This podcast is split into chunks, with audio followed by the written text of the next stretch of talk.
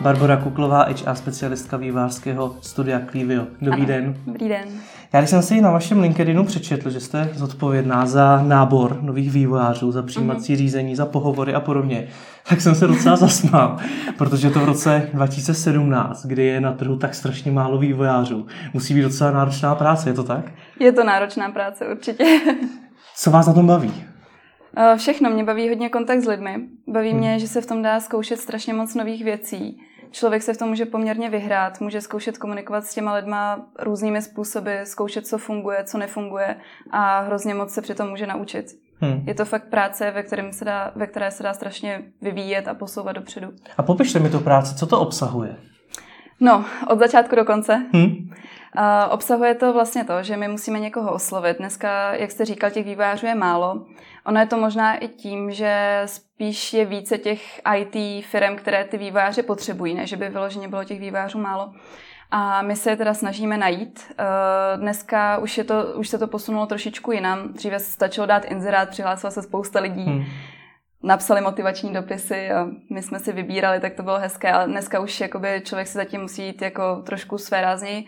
No a hledáme lidi, když už nějaké najdeme, tak je musíme samozřejmě vyzkoušet, musíme zjistit, jaké jsou jejich skutečné schopnosti, zjistit, jestli se k nám vlastně do té firmy hodí, protože i kdyby byl v podstatě skvělý člověk, měl skvělé IT schopnosti, tak nemusí být třeba pro naší firmu úplně tou nejlepší volbou.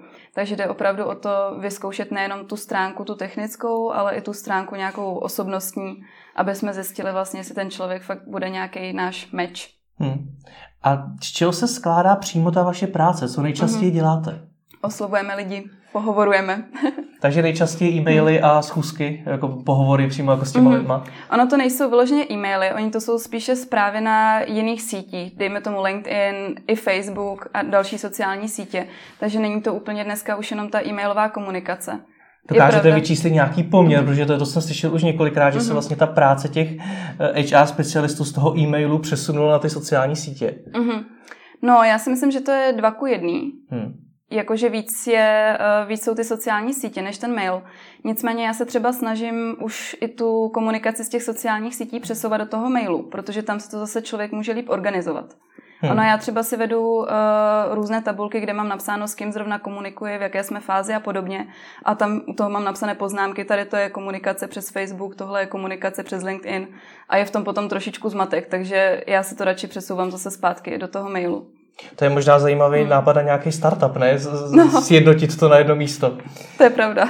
Jak jste se k tomu dostala? Já jsem si na LinkedInu zjistil, že vy jste Mhm. předtím pracoval mimo jiné v advokátní kanceláři. Mhm, mhm. To je úplně něco jiného. No. To právě. A vlastně ta práce v advokátní kanceláři byla moje první práce, když jsem přišla tady do Prahy. Hm.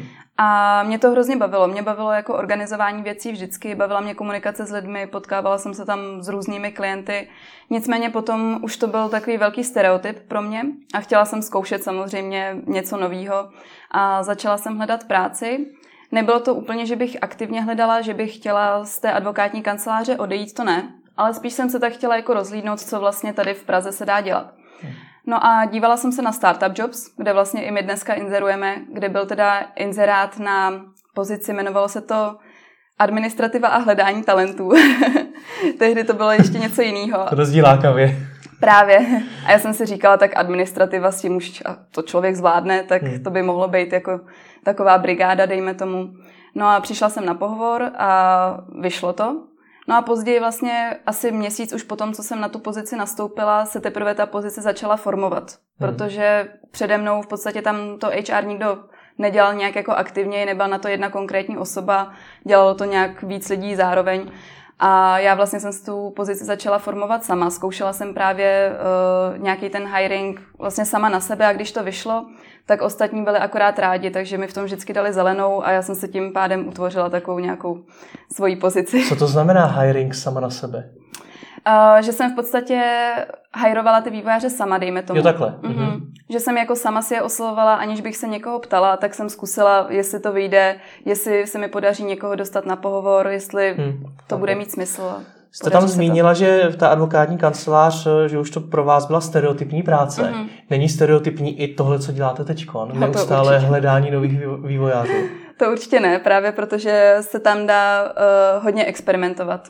to hledání vývojářů mně přijde, že každý měsíc, každé dva zkouším jiné cesty. Takže hmm. právě proto mi to přijde, že to nikdy nemůže být úplný stereotyp. Hmm. Jak moc dneska je Klevio zoufalé, co se týče vývářských kapacit?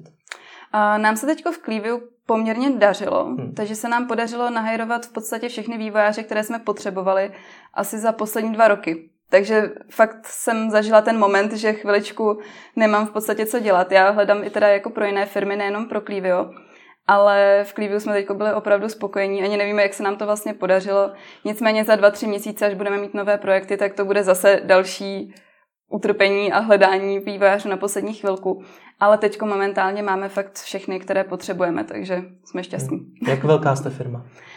Clivio má do 20 zaměstnanců určitě, ono se to hodně mění. My jsme teď otevírali i kanceláře v Brně, takže tam je také část vývojářů, ale myslím si, že dneska je nás takových 15. Hmm. A co může firma o 15-20 hmm. lidech nabídnout lepšího nebo jiného, hmm. než nějaká velká firma typu Google, Avast hmm. a podobně? Já si myslím, že dneska spousta těch vývojářů už nehledá ty velké firmy, hmm. protože se jim nedaří tam třeba prosadit. Chtějí pracovat v menším kolektivu, kde jde ta jejich práce víc vidět, mají se co naučit a vlastně si myslím, že ty startupy se těm vývojářům i mnohem víc přizpůsobí než ty velké firmy. Velké firmy mají nějaký zajetý postup, na kterém vlastně oni musí fungovat. Nicméně ty menší startupy v podstatě umožní tomu vývojáři, aby se strašně rychle rozvíjel a opravdu se nám stává, že nastoupí k nám mladý kluk, který vlastně za rok má tolik zkušeností, které by nenazbíral někde v korporaci za pět let. Takže hmm. opravdu jako si myslím, že ten rozvoj tam jde mnohem rychlejší. Na druhou stranu firm jako vy je několik, mm-hmm. poměrně dost, mm-hmm. i menších startupů obecně. Tak co můžete vy konkrétně nabídnout lepšího mm-hmm. nebo jiného než ostatní? Mm-hmm. Já si myslím, že my jsme dost specifičtí v tom, že eh, spousta těchto startupů dělá vlastně mobilní aplikace na zakázku, Nicméně Clivio, i když teď funguje tak, že děláme uh, vlastně různé projekty pro klienty, tak jsme dělali i vlastní aplikace. Mm-hmm. My jsme vlastně uh, už na začátku naši vývojáři, které dnes, kteří dneska pracují už v těch firmách, které zmíním, uh, tak vyvinuli uh, vlastně aplikaci Spendy, aplikaci Gamey, uh, taky máme ještě další projekt NG. A my jsme teda jakoby taková, aby se to dalo nějak smysluplně pochopit, jsme taková jakoby velká rodina firem, které vznikly původně z Clivia. Takže tohle byly vlastně už na začátku naše vlastní projekty a do toho jsme dělali i ty zakázkové projekty. Takže i to Spendy, Gamey a NG, mm-hmm. všechno patří k Livio?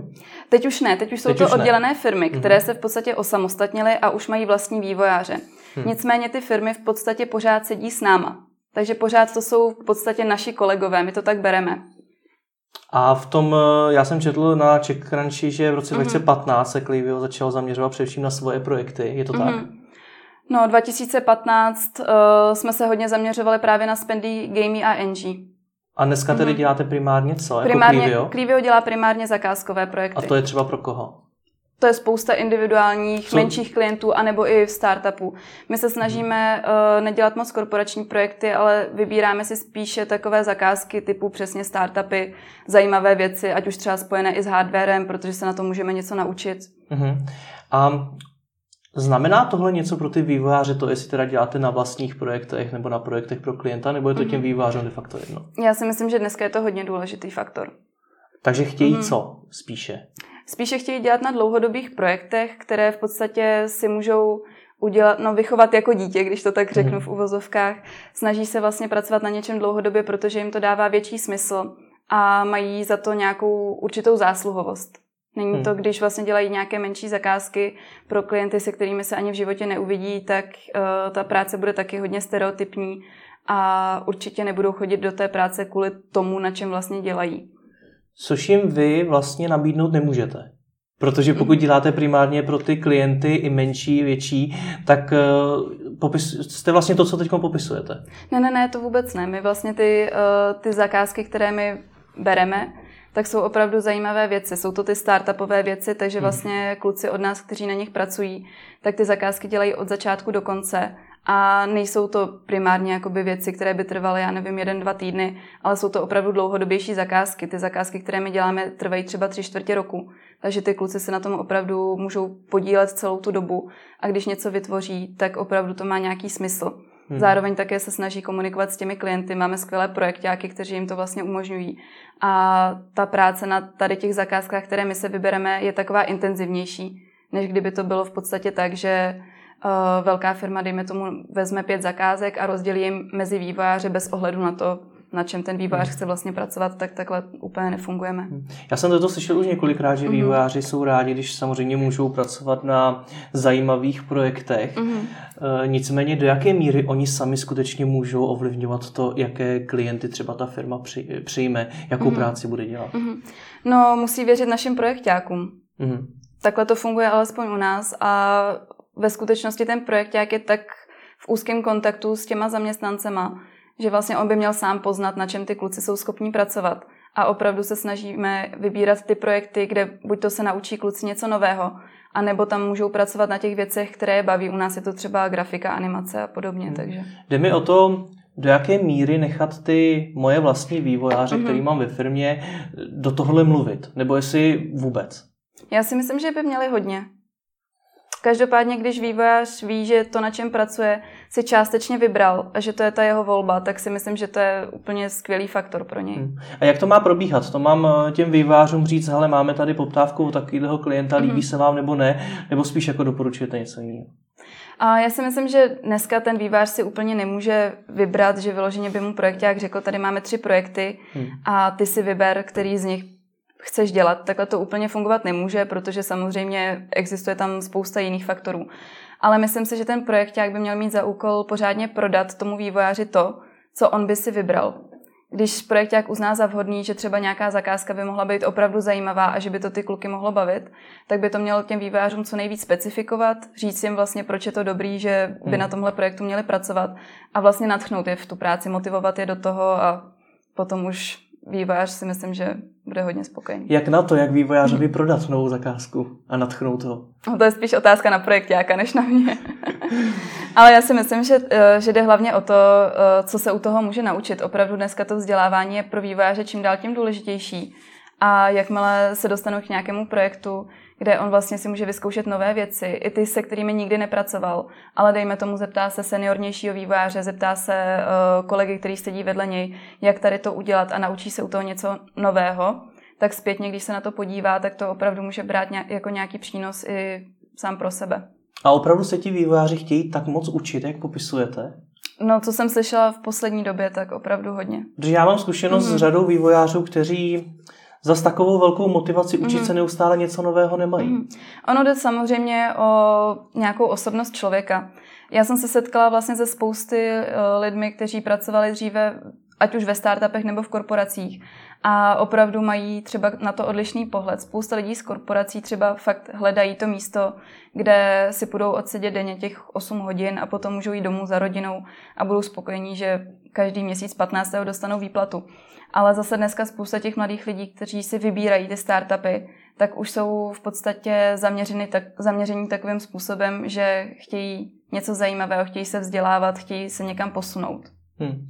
Nicméně, co je pro mě, jakožto pro zaměstnavatele, lepší? Chci toho vývojáře, který třeba nemá tak velkou potřebu učit se neustále něco nového, ale je dobrý už v tom, co dělá, a nebo naopak potřebu toho dravce, který chce neustále nové výzvy, neustále se učit? Máme radši dravce. Máte radši dravce, proč? ono jde i o to, že eh, v podstatě vývojář, který se už nechce vzdělávat a opravdu chce ten stereotyp, tak uh, by mohl po nějakém čase odpadnout. Mohl by vlastně jiná firma mu může nabídnout více peněz nebo jakýkoliv jiný faktor a tenhle vývář v podstatě, protože mu nejde o to, co v té firmě dělá, tak může přijít samozřejmě i do jiné firmy, kde bude mít o něco lepší podmínky.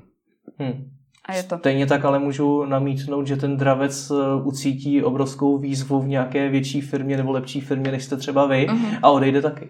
Jenže tomu dravci zase člověk, když nabídne něco víc zpátky, že mu řekne třeba uh, budeme organizovat tady tu přednášku a ty tam budeš přednášet, ty to budeš organizovat s náma, místo toho, aby si šel tamhle do jiné firmy, kde budeš jenom součástí prostě jedno, jeden z mnoha, který se tam může nějaké přednášky účastnit, tak Nejsou tohleto že... jenom takové krátkodobé motivace, odsunování toho problému, že ten vývojář skutečně odejde, to, že se udělá nějaká přednáška? A já si myslím, že to, že to je celkem dlouhodobá motivace. Ono v podstatě ty přednášky samozřejmě a tady ty jednorázové akce by také měly probíhat dlouhodobě. Taky hmm. by to neměla být jenom krátkodobá záležitost. Hmm. My jsme trošičku odbočili od toho, proč k vám vůbec nastoupit. Nicméně, když mm-hmm. jsme teda u té motivace, tak u ní ještě chvilku zůstaňme. Proč u vás tedy zůstat? Protože jsme skvělá firma. Ale co to v praxi znamená? Jo? Mm-hmm. Teď jsme se třeba bavili o těch přednáškách, mm-hmm. tak co jsou ty další motivace? Mm-hmm. A já si myslím, že ono je toho spousta podle toho, jak to člověk asi pojme. Hmm. My jsme se třeba teď zrovna přestěhovali do nových kanceláří, takže pro mě jako pro HR tady to byl neskutečný krok, kterého fakt eh, ty noví výváři si můžou vážit nebo v podstatě nejenom ty noví výváři, ale i ty výváři, kteří už u nás dřív pracovali. Hmm. Že vidí, že ta firma se opravdu někam posouvá, že opravdu někam roste a že oni jsou toho v podstatě součástí. Tak to si myslím, že je obrovská motivace. Snažíme se jim vycházet vstříc, ať už je to v organizování nějakých těch vzdělávacích, dejme tomu meetupů, jakýchkoliv přednášek a podobně, tak právě i ohledně těch kanceláří, ať už je to uh, jejich preference ohledně open space nebo uzavřených kanceláří, cokoliv jiného, tak si myslím, že se jim snažíme co nejvíce vycházet vstříc. Rozumím tomu, nicméně opět tohle dá se mm-hmm. říci, dokáže říct jakákoliv firma, která se snaží těm věcem věnovat. Mm-hmm. Myslíte si, že jste v něčem unikátní? Já si myslím, že říct to dokáže jakákoliv firma, ale jde spíš o to, jaká firma to dokáže jako ve skutečnosti provést. Mm-hmm. A co tedy uděláte v případě, kdy za vámi přijde vývojář, který vám řekne, hele, mám nabídku od jiné, od jiné firmy, nebo už mi to tady tolik nebaví. Co v tu chvíli uděláte? No sedneme se s ním, promluvíme se s ním, jaké jsou vlastně ty skutečné důvody a co se s tím dá dělat. Hmm. My opravdu na ty naše výváři si poměrně dost potrpíme. Nechceme teda, aby odcházeli jinam a zaplať pámbu se nám to teda moc neděje. Ty výváři hmm. u nás ve skutečnosti zůstávají opravdu dlouho a když už mají uh, nějakou možnost někam odejít, tak opravdu to musí být nějaká velká věc, při které my jim vlastně i pogratulujeme, že mají takovou příležitost a ne, že by to bylo v podstatě to, že odejdou ke konkurenci, to se nám hmm. neděje. Hmm. Dokážete konkurovat penězi? Já si myslím, že dokážeme, ale není to to, co bychom chtěli. Hmm. Není to to, co je pro nás jakoby rozhodující faktor, nebo co si myslíme, že by pro ty vývojáře měl být rozhodující faktor. Protože samozřejmě startupy nikdy tolik peněz nemají a proto by měli v podstatě uh, získávat lidi, kteří po těch penězech taky nejdou. Ale v případě, že vlastně vidíme, že ty výváři jsou pro nás opravdu velkým přínosem, tak nedělá nám určitě problém těm lidem vlastně přidávat, když si to opravdu zaslouží. Hmm. Co to u výváře znamená, že si to opravdu zaslouží? Protože zase mm-hmm. like si to představí tak, že vývář je tedy někdo, kdo sedí a dělá ten kód, mm-hmm. ale co to znamená, že si to zaslouží? A tak pro mě to třeba znamená to, že jeden vývojář bude schopný odvést práci za dva vývojáře. Mm-hmm. Dejme tomu. Jo, opravdu my, my v podstatě moc nerozlišujeme vývojáře na úplně juniory a seniory, ale opravdu na tu odvedenou práci. A když zjistíme, že uh, jsme spěchali třeba s deadlinem nějaké aplikace a opravdu ty kluci tam museli být o víkendech nebo po večerech a stihli toho mnohem víc, než by stihl jakýkoliv jiný vývář v jiné firmě za celý týden, tak vidíme, že tohohle člověka si potřebujeme nechat, že tady to je člověk prostě, který je pro nás klíčový a chceme, aby s námi byl další deset let. Hmm. Když nerozlišujete na juniory a seniory, jak hlídáte kvalitu té práce vývojáře? Podle kódu určitě. A to kontroluje kdo? Jak to probíhá u vás? To kontrolují jiní vývojáři. Takže tam máte mm. nějaký mechanismus, že teda máte jednoho výváře vyčleněného jenom na kontroly, nebo jak to probíhá? Mm, no v podstatě na každý jazyk je většinou jeden vývář, který, kterého my považujeme za nějakého seniorního, nebo je u nás třeba nejdelší dobu. Mm. A ten většinou kontroluje zdrojové kódy a podle toho určuje, na jakém levelu se ten člověk nachází. Hmm. Jak se vám daří ten level zvyšovat? Já si myslím, že daří. A jak to probíhá? no to probíhá právě tím, že uh, kluci pracují na těch projektech, kde se učíte nové věci. Kde hmm. vlastně oni zjišťují nebo posunou nějakou tu svoji laťku a snaží se pořád zlepšovat a zlepšovat. Když už neví, tak se právě zeptají nějakého toho seniornějšího vývojáře a opravdu se naučí něco nového a v podstatě za rok už jsou schopní dělat spoustu jiných různorodých projektů, které by před rokem vůbec ani nesněly o tom, že někdy tohle dokážou. Jak náročné je sehnat toho seniorního výváře versus toho juniorního? To je taková jednoduchá otázka. Předtím jste říkala, že s tím v podstatě nemáte problém, že máte teď plno a že nikoho v podstatě nehledáte. No te, teď teprve, se zadařilo, ale tak to, bylo, to byla taková výjimečná, výjimečná situace, ale ono v podstatě sehnat seniora opravdu není žádná hračka. Myslím si, že by se mnou souhlasili všichni hmm. HR, nejenom v České republice, ale i na světě. Těch seniorů je nedostatek, ale otázkou je vlastně, co je to senior. Hmm. Kdo jakoby rozliší to, co, co je senior, co je nějaký střední level, kdo je junior. Podle mě to není úplně jako rozlišitelný a nemyslím si, že by se lidi měli takhle úplně škatulkovat. Takže nám se třeba stalo, že jsme potkali uh, mladé kluky, byly třeba už ze střední školy. A zjistili jsme, že práce, kterou oni dokážou odvést, jaké aplikace dokážou vyvíjet, že to vlastně dělají seniorní výváři, kteří hmm. pracují 7-10 let někde nějaké velké korporaci. Že opravdu dneska i to vzdělávání IT jakoby na školách je na takové pokročilejší úrovni, že úplně se už nedá rozlišovat, jestli kluk, kterému je 17, jestli může být vlastně senior. Já si myslím, že může. Takže to není o věku, nicméně nějakým no, způsobem no, no. to musíte určit, jestli ten člověk je tedy mm-hmm. juniornější nebo seniornější. Mm-hmm. Zvlášť, když hledáte seniornějšího, tak jak na to jdete? Mm-hmm. No já konkrétně se teda, já se dívám ještě na životopisy, vím, že moc lidí už to nedělá, ale já se na to dívám a hledám právě v tom ty zajímavé věci. Nemusí to být vyloženě práce u nějaké firmy, dejme tomu dva roky. Dneska už lidi v podstatě u firm ani nepracují moc dlouho, když se tak člověk zadívá do těch životopisů ale eh, když hledáme seniorního vývojáře, tak opravdu by měl už někde pracovat. Teď jde taky o to, kde by měl pracovat. V podstatě hledáme někoho, kdo už pracoval ve firmách, které se zabývaly aspoň podobnými věcmi jako my. Hmm. Protože to, doká- to v tom vlastně hraje tu největší roli. Proto dneska v podstatě HR loví u svých konkurencí. Protože, Takže přetahujete. Mm, protože ty konkurenční firmy přesně dělají něco podobného, co my.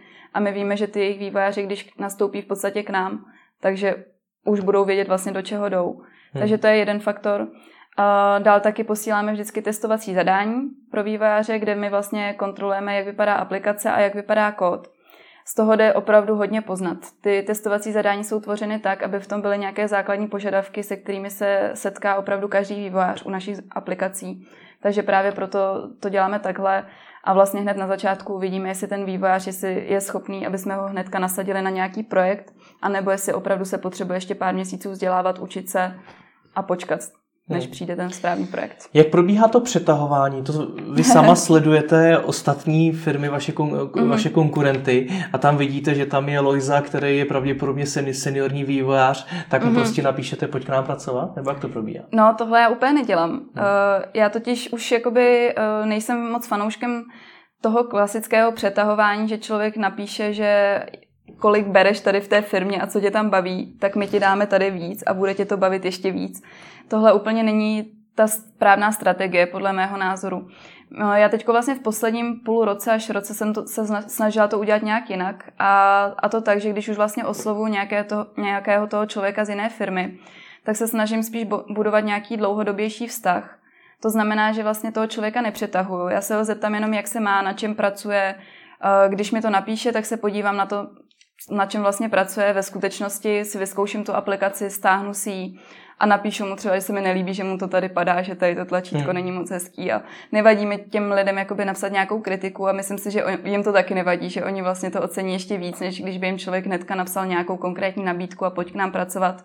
Na to už dneska lidi moc nefrčí, moc na to už nekoukají. Takže tady ten člověk vlastně pozná, že já se o to skutečně zajímám, o to, co on dělá. No a my si třeba píšeme, dejme tomu měsíc, dva měsíce, kolikrát se s těmi výváři i výdám. Se spousty výváři jsem byla na kafi, ne proto, že bych je chtěla nějak hajrovat, rovnou bych je zvala k nám do firmy, to vůbec ne, ale spíš proto, že chci poznat, co jsou ty jejich priority, na čem jim vlastně v těch firmách skutečně záleží a co jsou ty body, které pro ně jsou důležité. Hmm. No a já jim v podstatě ani neříkám, aby šli pracovat k nám, řeknu jim, co máme teda za projekty, co vlastně je naše nějaká vize do budoucna. No a stává se mi, že potom po půl roce se ten vývář ozve a řekne, že už ho to nebaví tam, kde je a že si vzpomněl na nás. Hmm. Takže když jsem se na začátku ptal na ten obsah vaší práce, mm-hmm. tak mimo jiné určitá část eh, spočívá v tom, že chodíte na kafíčka s vývojáři, píšete si s nima a podobně. Jo, jo, je to pravda. Tohle to je ale strašně dlouhodobý. Co když jako firma potřebuje toho seniorního vývojáře teď hned, vám mm-hmm. konec konců taky může někdo mm. vypadnout a potřebujete ho rychle nahradit. No, to je vždycky. No, vždy, právě. S tím se setkáme tak často. No a zase na druhou stranu, když člověk bude ty dlouhodobé vztahy, tak potom má spoustu těch vývářů v podstatě v uvozovkách v záloze. A my, když hledáme někoho akutně, tak já se všech tady těch vývojářů, v podstatě už i kamarádů zeptám, jestli oni někoho taky neznají. To doporučení je opravdu úžasná věc a spoustakrát se nám stalo, že vývojáři, kteří pracují v jiných velkých firmách, sice nemohli k nám přestoupit, pracovali na nějakém projektu, ale doporučili nám jejich kamaráda nebo spolubydlícího třeba z vejšky, který byl stejně dobrý a v podstatě zrovna v tu chvíli hledal práci. Takže vždycky se nám podařilo já když vás budu poslouchat, budu poslouchat ten rozhovor uh-huh. a budu třeba mít uh, přesně to je tu potřebu, že potřebuji nové vývojáře, seniorní uh-huh. a teď uslyším to, co říkáte, že je dobrý s nima udržovat nějaký dlouhodobý vztah uh-huh. a podobně, tak mě napadne, jak začít. Jak začít? S tím budováním Přesně tak. Uh-huh. No určitě uh, začínáme tím, že oslovujeme někoho na LinkedInu. Ten LinkedIn dneska je hodně rozšířený. Tomu takže... rozumím, ale to, dobře, vy toho uh, výváře nechcete rovnou přetáhnout, že byste mm-hmm. mu napsala, hele, pojď k nám pracovat, mm-hmm. ale chcete s ním začít chodit na to kafe, chcete si s ním začít psát mm-hmm. a mhm. podobně. Tak jak tohle to odstartujete? Oslovení. Jasně, ale jak konkrétně? Přece mu nenapíšete, ale chtěla bych si s tebou psát a třeba do budoucna jednou, tě, jednou tě zaměstnat v Cleaviu. chápu, chápu.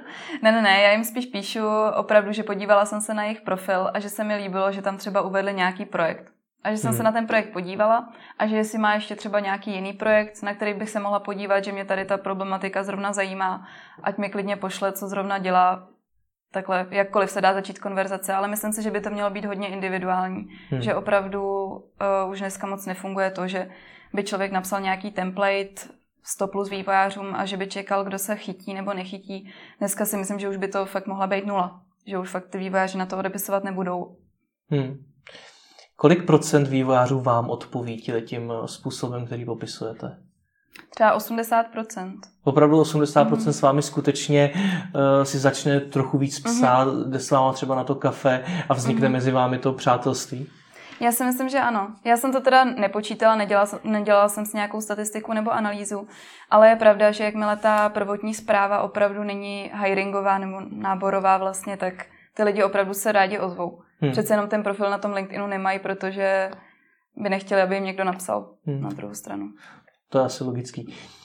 Eh, zastavme se ještě u, toho, u té krize, kdy vám skutečně mm-hmm. vypadne nějaký ten seniorní vývojář mm-hmm. a vy ho potřebujete rychle nahradit, což se stává v podstatě vždycky. Mm-hmm.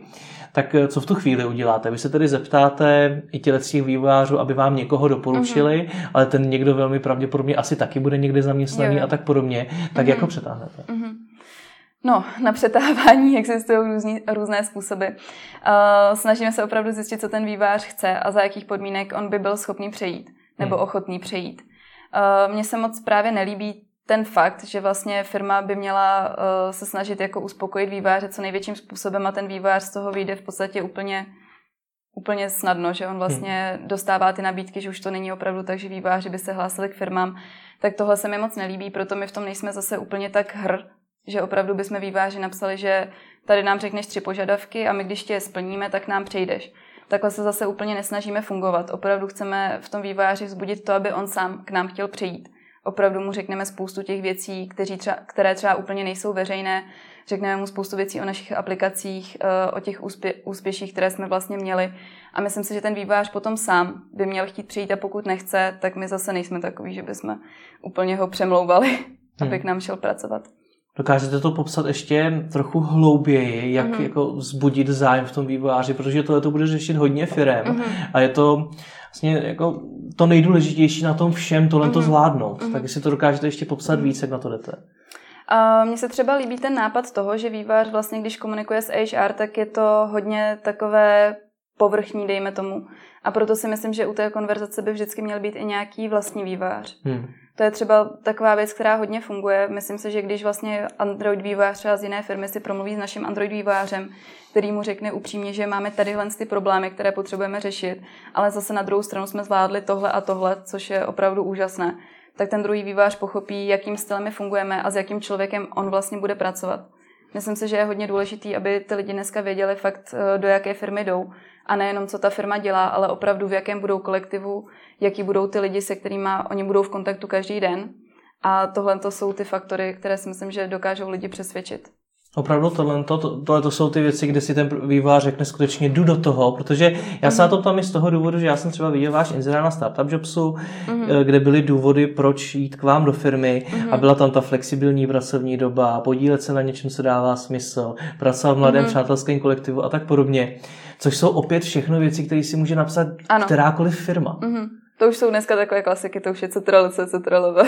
Proč to tam píšete v tom, v tom případě? Naše, naše inzeráty jsou teď hodně neaktuální právě hmm. protože urgentně nikoho nehledáme. Hmm. Takže si myslím, že až zase budeme opravdu potřebovat někoho ze dne na den, tak se to změní. A co, co byste doporučila do těch inzerátů psát? Protože když tohleto píší mm-hmm. všechny firmy, tak eh, to dost pravděpodobně budou psát i firmy diváků, co se budou dívat na ten rozhovor. Mm-hmm. Tak co oni mají do toho inzerátu napsat, aby se odlišili, aby ten inzerát byl efektivní? Já si myslím, že by tam měla být hlavně vidět nějaká upřímnost. Mm. Ono není úplně špatný, když kolikrát firma napíše, že uh, nedáme ti moc peněz, budeš u nás pracovat 10 hodin místo 8 hodin denně Jo a člověk si myslím, že se nad tím i jako zasměje, že ta firma je taková upřímná a hmm. opravdu ho to zaujme.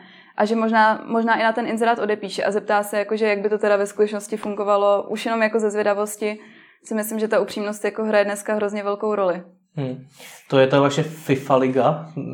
jsem, jsem četl v tom inzerátu, že máte vlastní FIFA ligu. Jo, jo, jo. Funguje i tohle? Nebo je to spíš jenom jako for? Spousta lidí má ráda Bys to nevěřil. ale já bych tomu možná i věřil, ale reagují na to ty výváři. Je i tohle to něco, co k tomu mm-hmm. přispěje? Uh, ve skutečnosti jsem měla spoustu i jako odpovědí na inzeráty, kde psali, že porazíme vás ve FIFě. Jo, tak zkuste nás jít na pohovor. Opravdu, opravdu se to děje, no. Jaký tyhle ty benefity, které člověka možná zprvu nenapadnou vymyslet? Dneska je to hodně i jídlo. Mm-hmm. ve skutečnosti opravdu. Spousta vývojářů vlastně uh, dneska v těch firmách má spoustu benefitů, které ale už dneska opravdu mají i jiné firmy. Takže člověk musí vymýšlet něco extra. My se teď třeba snažíme hodně ty benefity uh, opravdu jako personalizovat a zjišťovat, co vlastně ty lidi konkrétně chtějí. A oni to můžou být maličkosti, které ani nemusí firmu stát v podstatě hodně peněz. Jako konkrétní že, jeden mm-hmm. člověk nebo obecně vývojáři? Konkrétně jeden člověk. Takže u každého toho vývojáře, mm-hmm. u kterého máte teda uh, pocit, že je to ten, kterýho byste chtěli, mm-hmm. tak zjišťujete, jaký má rád jídlo a podobně? I to se stalo. Opravdu? Opravdu, opravdu. Třeba uh, u nás ve firmě třeba spousta lidí má rádo, já nevím, Fidorky, dejme tomu, nebo Kinder Bueno a my když to zjistíme, tak jim to koupíme a oni z toho mají potom neskutečnou radost. Jak to ale zjišťujete u těch vývářů, které ještě tak dobře neznáte, kteří ještě u vás nepracují? Zeptáme se jich. O, chápu, ale opravdu ne, samozřejmě... stačí poslat takhle Aha. e-mailem, co máš ne, rád ne, za jídlo? Ne, ne, ne, samozřejmě takhle to nefunguje. To hmm. funguje až potom, co už ten člověk nám opravdu nastoupí. Hmm. A opravdu už víme, jaký v podstatě je, tak se ho můžeme normálně zeptat. Jasně. Dobře, to je jídlo, co dál, na co dál, co dál já můžu nabídnout? Hmm. No určitě to jsou ty mimopracovní aktivity. Hmm. To dneska hraje obrovitánskou roli. A team buildingy, to už je, takový jako, to už je taková jako fráze, že děláme team buildingy, pojďte s náma, mně už to nepřijde už ani tak jako atraktivní, když už tady to vidím vlastně v inzerátech, takže jde spíš o to, jaká konkrétní aktivita to je.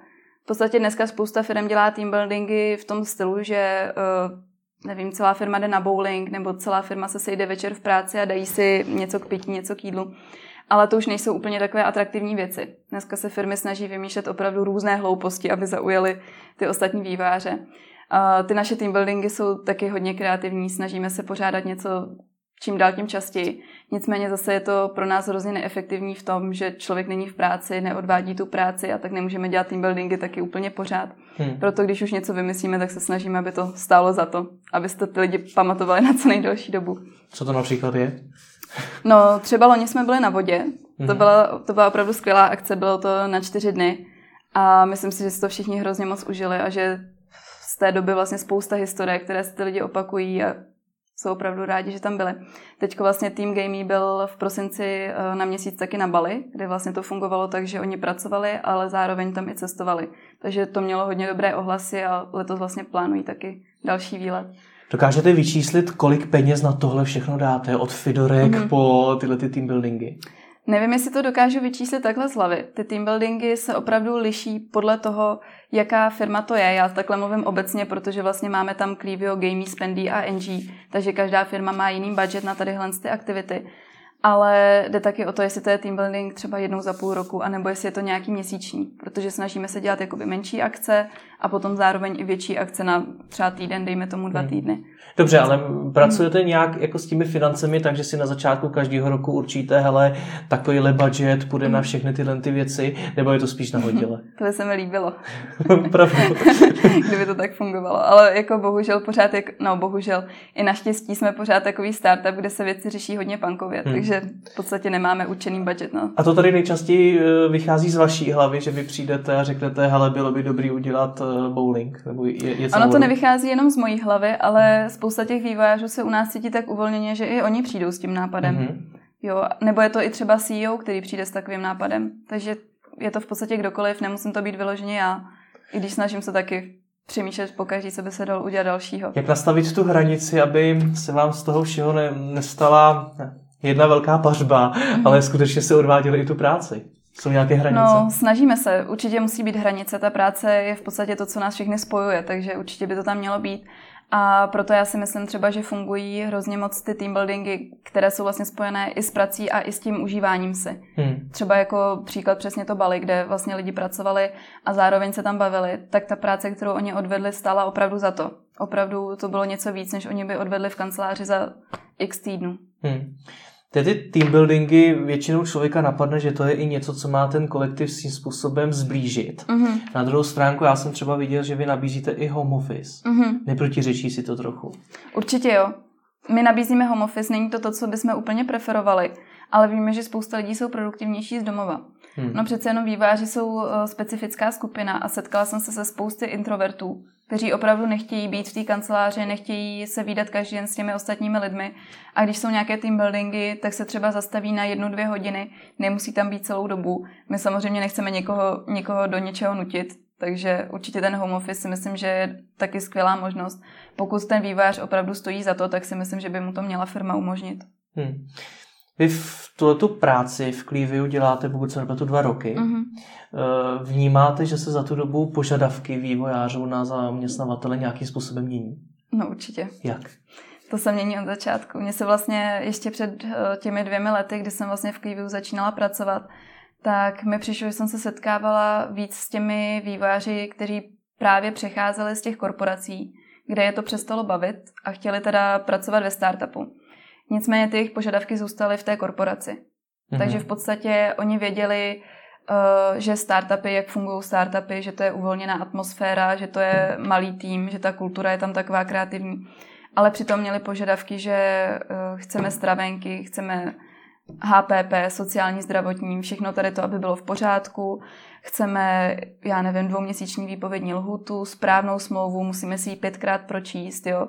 Chceme prostě nemocenskou, pět dnů dovolené a i ty platové nároky byly samozřejmě ještě v té korporaci. Hmm. Takže ty požadavky byly úplně jiné. Dneska si myslím, že ty lidi už eh, právě protože se lidem hodně začaly líbit startupy, takže jsou v tady tom i víc otevřenější. Že vyloženě kolikrát počkají, co jim nabídne sama ta firma než aby si jako ty požadavky vyloženě diktovali. Hmm. A uvědomují si ti vývojáři tu svoji cenu, to, že dneska skutečně každá firma hledá vývojáře a oni si v mhm. podstatě můžou poměrně i snadno ano. vybírat. Já si myslím, že jsou vývojáři, kteří si to uvědomují a jsou pořád i vývojáři, kteří si to neuvědomují. Co je pro vás lepší, na koho hradějí cíly? Na toho, který si to uvědomuje, nebo na toho, který nemá tušení? To znáte odpověď, si myslím. Jak se to potom projevuje to, že si to ten vývář uvědomuje? Je to, je to, je to primárně o těch penězích? Že si skutečně řekne uh, Nemyslím si, že to je primárně o těch penězích, ale myslím si, že když si vyloženě vývář uvědomuje svoji cenu, tak je s ním hodně těžká komunikace na začátku. Hmm. Setkali jsme se s takovými a opravdu vyjednat s ním nějaký kompromis, aby dokázal on fungovat s tou firmou a ta firma s ním bylo kolikrát opravdu hodně složité. Na druhou stranu, když už se to podaří, tak tady ten vývojář vlastně může být strašně cenou složkou toho týmu. Jo, že v podstatě i přesto, že on si uvědomuje tu svoji cenu a musel udělat třeba, dejme tomu, spoustu ústupků, naše firma taky musela udělat spoustu ústupků, aby vlastně to nějak dokázalo fungovat, tak potom vlastně, když už se dohodneme, tak se nám vlastně i z vlastních zkušeností, tak to vždycky fungovalo skvěle. Takže si nemyslím, že je to tak, že by firma chtěla jenom někoho, kdo vlastně neví, kolik by si měl ani v reálu říct, to, to vůbec ne. Doporučila byste vývojářům, aby znali svoji cenu? Já si myslím, že jo, že to je důležitý. Jak ji ale nastavit? Jak, hmm. jak, jak mám jako vývojář vědět, jaká ta moje cena je? Tak určitě podle té odvedené práce. podle toho, co má člověk za sebou. A ono to nemusí být uh, jako v řádu let, ale spíš v řádu těch reálných aplikací. Pokud hmm. je to vývář, který dělá třeba mobilní aplikace, tak přesně podle toho, jaké dělal aplikace a jaká byla jejich složitost. Já si myslím, že výváři jsou jako sami schopni poznat, jak složitý ten projekt je, jak složitý je vlastně to, na čem pracují. Takže podle toho by měli vlastně ohodnotit, čeho už v minulosti v podstatě dosáhli a co hmm. je jejich cena teďko. Kde se dneska pohybují mzdy vývojářů? No to jsou velký rozpětí. tak ve vašem případě? Uh-huh. Uh, tak ono je rozdíl samozřejmě taky junior, senior. Klidně to rozdílte. Uh-huh. Já si myslím, že juniorní výváři uh, kolikrát jdou i zadarmo, což mě překvapuje. Pravdou? Uh, ano, spousta juniorních vývářů chtějí dneska i ty stáže, opravdu se chtějí učit.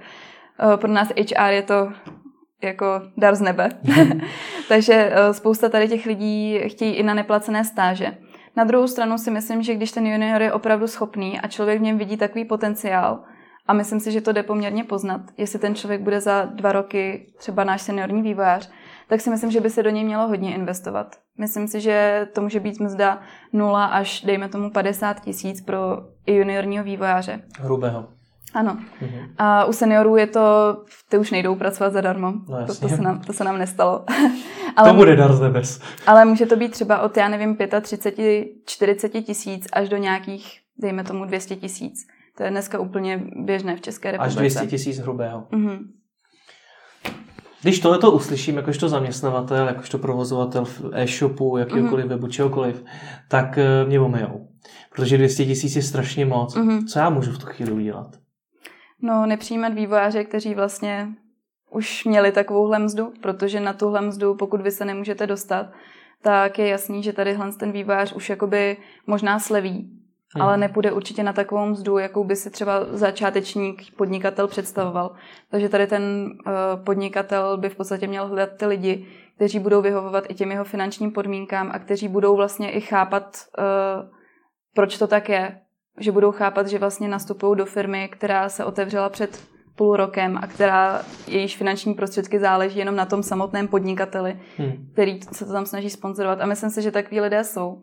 Že dneska je opravdu uh, spousta vývojářů, kteří jdou se za tím zajímavým a jdou třeba i za nějakým podílem ve firmě. Že třeba nepotřebují hmm. ani tolik peněz, ale můžou fungovat podílově. Takže já si myslím, že i malé firmy bez finančních prostředků, že určitě si můžou najít cestu k těm vývojářům. Vnímáte, že se to nějak liší napříč kraji České republiky?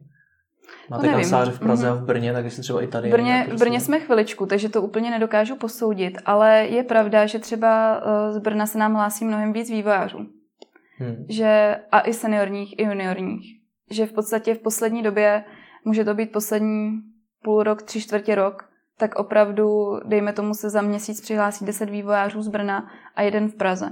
Takže opravdu je to pro nás lepší teď, když tam máme ty kanceláře, tak se nám hrozně otevřely dveře do světa, když to tak řeknu, hmm. protože máme opravdu skvělý výváře v Brně. A myslím si, že to je opravdu jako velký bonus pro tu firmu. Nicméně i ty, i ty jejich finanční nároky se taky trošičku liší. Já si myslím, že to Brno dneska už teda jako hodně stoupá Uh, jsou tam skvělé technologické školy, takže vlastně ty výváři ví, kolik berou lidi v Praze, dokážou si prostě nastavit nějak reálně své požadavky. Ale přijde mi, že je tam spousta právě těch uh, juniorních absolventů, kteří hledají nějakou tu zajímavou praxi a kteří právě nepotřebují ani tak vysoké mzdy, protože i ty náklady na bydlení tam jsou nižší. Takže si myslím, že jako určitě to Brno pro pražské firmy, je to super. A čím to je, že tam je tolik vývojářů, kteří se vám hlásí, že tam ještě firmy nezačaly pořádně hajrovat, nebo jak si to...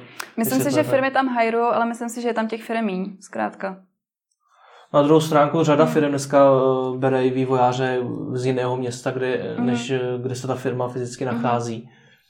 My, my jsme se třeba teď například snažili hodně i o to, aby spoustu těch lidí z Brna, aby jsme si je přetáhli do Prahy, protože právě potřebujeme třeba v pražské kanceláři, protože projekt, na kterém pracují, eh, dělají další kluci, kteří sedí v Praze no. a chtěli jsme to nějak se skupit. Ale zase na druhou stranu jsme poznali, že spousta těch lidí z toho Brna opravdu neodejde. Hmm. Že ty Brňáci opravdu chtějí zůstávat v tom Brně a do té Prahy se jim ani moc nechce. Takže a ono je to možná i dobře, hmm. že opravdu se nám tam utvoří v Brně takový tým. To chce ale už asi opravdu velkou motivaci k tomu toho člověka uh, donutit k tomu, aby se přestěhoval. Mm-hmm, to určitě. A to je opět o těch penězích, nebo tam funguje něco jiného? U větších firm si myslím, že je to hodně o těch penězích. Pokud hmm. dokážou opravdu nabídnout nějakou motivační složku finanční, tak si myslím, že ty lidi půjdou. ale když to řeší startupy, tak se spíš snaží s tím člověkem jakoby reálně promluvit o tom, jaká je v té Praze třeba budoucnost. A ono je to hlavně pro ty výváře i o bydlení, že jo? protože většina z nich má v Brně nějaké bydlení. Mně by se taky úplně nechtělo upřímně stěhovat momentálně z Prahy někam jinam, když bych nevěděla, jak se tam vlastně zabydlím a podobně. Tak si myslím, že nejhorší jakoby ten tří, čtyřměsíční přechod, co oni vlastně by měli do té Prahy přijít. A to je to, s čím my bychom jim chtěli pomoct. Takže jim zajistíte i bydlení v Praze? Takže bychom chtěli Až právě takhle... zajistit i bydlení v Praze. My v podstatě teď, co máme kanceláře i co jsme měli předtím, tak jsme tam měli vždycky nějaký prostor pro přespávání pro externisty. Hmm. Takže v podstatě člověk, který k nám přijde, tak nemusí mít ze dne na den bydlení svoje, ale může, jak dlouho by chtěl, prostě zkrátka bydlet tam u nás. My tam máme takový byt v posledním patře, takže tam normálně může v podstatě fungovat nějakou dobu. Hmm. A když už jde o to hledání bytu, tak eh, v podstatě i já, i ostatní HRy, naše office manažerky, se vždycky snažíme najít to bydlení pro toho člověka a opravdu posíláme mu odkazy, líbilo by se ti tohle, do kolika peněz by si, kolik peněz by si do toho chtěl investovat. Snažíme se jakoby tomu člověku pomoct, plus teda uh, mu pomoct i s tím placením samozřejmě toho nájmu na třeba, dejme tomu, první tři měsíce. Kam až se tohleto podle vás vyšplhá? Protože v minulosti uh, to asi fungovalo tak, že prostě vývář dostával nějakou hmm. mzdu a to bylo de facto všechno. Uh-huh. Dneska se tady bavíme o tom, na jaký práci musí pracovat, o fidorkách, o bali. Teď se dokonce začínáme bavit o tom, že jim zajišťujete bydlení. Uh-huh. Tak kam až to podle vás bude pokračovat? Já si myslím, že je hodně daleko. No. no třeba dejme tomu na americkém trhu je to uh, pořád trošičku vyspělejší než tady u nás. A myslím si, že tam je úplně běžné, že když se člověk musí přestěhovat za prací, tak má, dejme tomu, placený byt a ne třeba jenom po tři měsíce, ale třeba po zbytek života. Mm-hmm. Samozřejmě bychom nechtěli jít úplně tímhle směrem, protože si myslím, že spoustu startupů by tohle mohlo dostat do velkých potíží. Ale myslím si, že se to bude posouvat pořád dál a dál. Ty požadavky vývářů se pořád budou měnit. A jelikož je to nedostatkové zboží, tak člověk musí dělat hodně. Co je potřeba podle vás udělat pro to, aby tady těch vývářů bylo více? Protože to, o čem se bavíme, mm-hmm. má v podstatě společný základ a to, to že těch vývářů je mm-hmm. málo a ty firmy se o ně mm-hmm. musí nějakým způsobem prát. Tak co je potřeba udělat pro to, aby tady bylo více? Uh, já si myslím, že hlavně je ta škola dneska. Hmm. Spousta těch absolventů, aby byli schopni vlastně rovnou nastoupit do práce.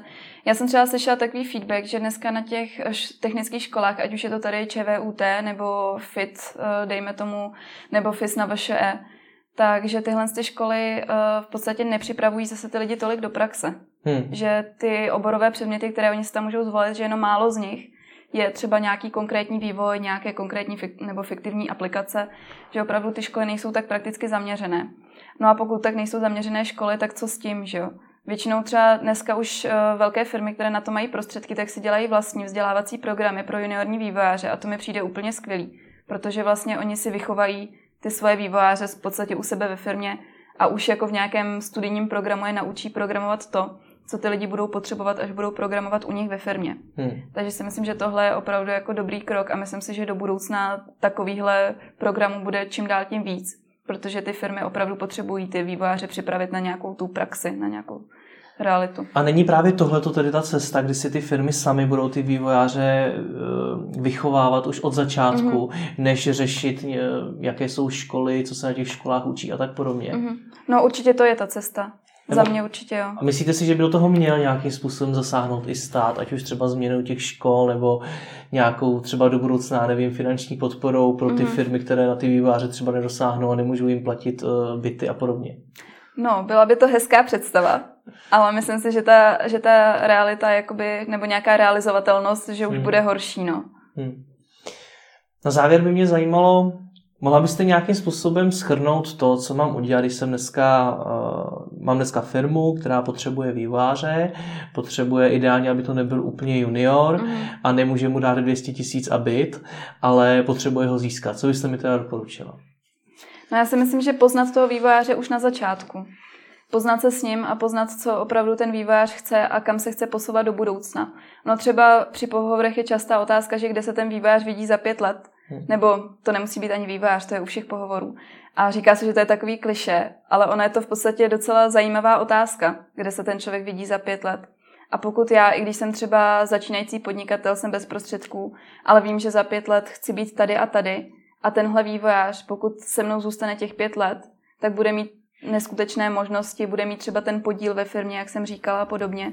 tak si myslím, že tohle je důležitý faktor, že aby člověk poznal, kde se ten člověk vlastně chce vidět a jestli i za nějakou dobu to bude ten opravdový meč. Hmm. Tak vám děkuji za rozhovor. Taky děkuji.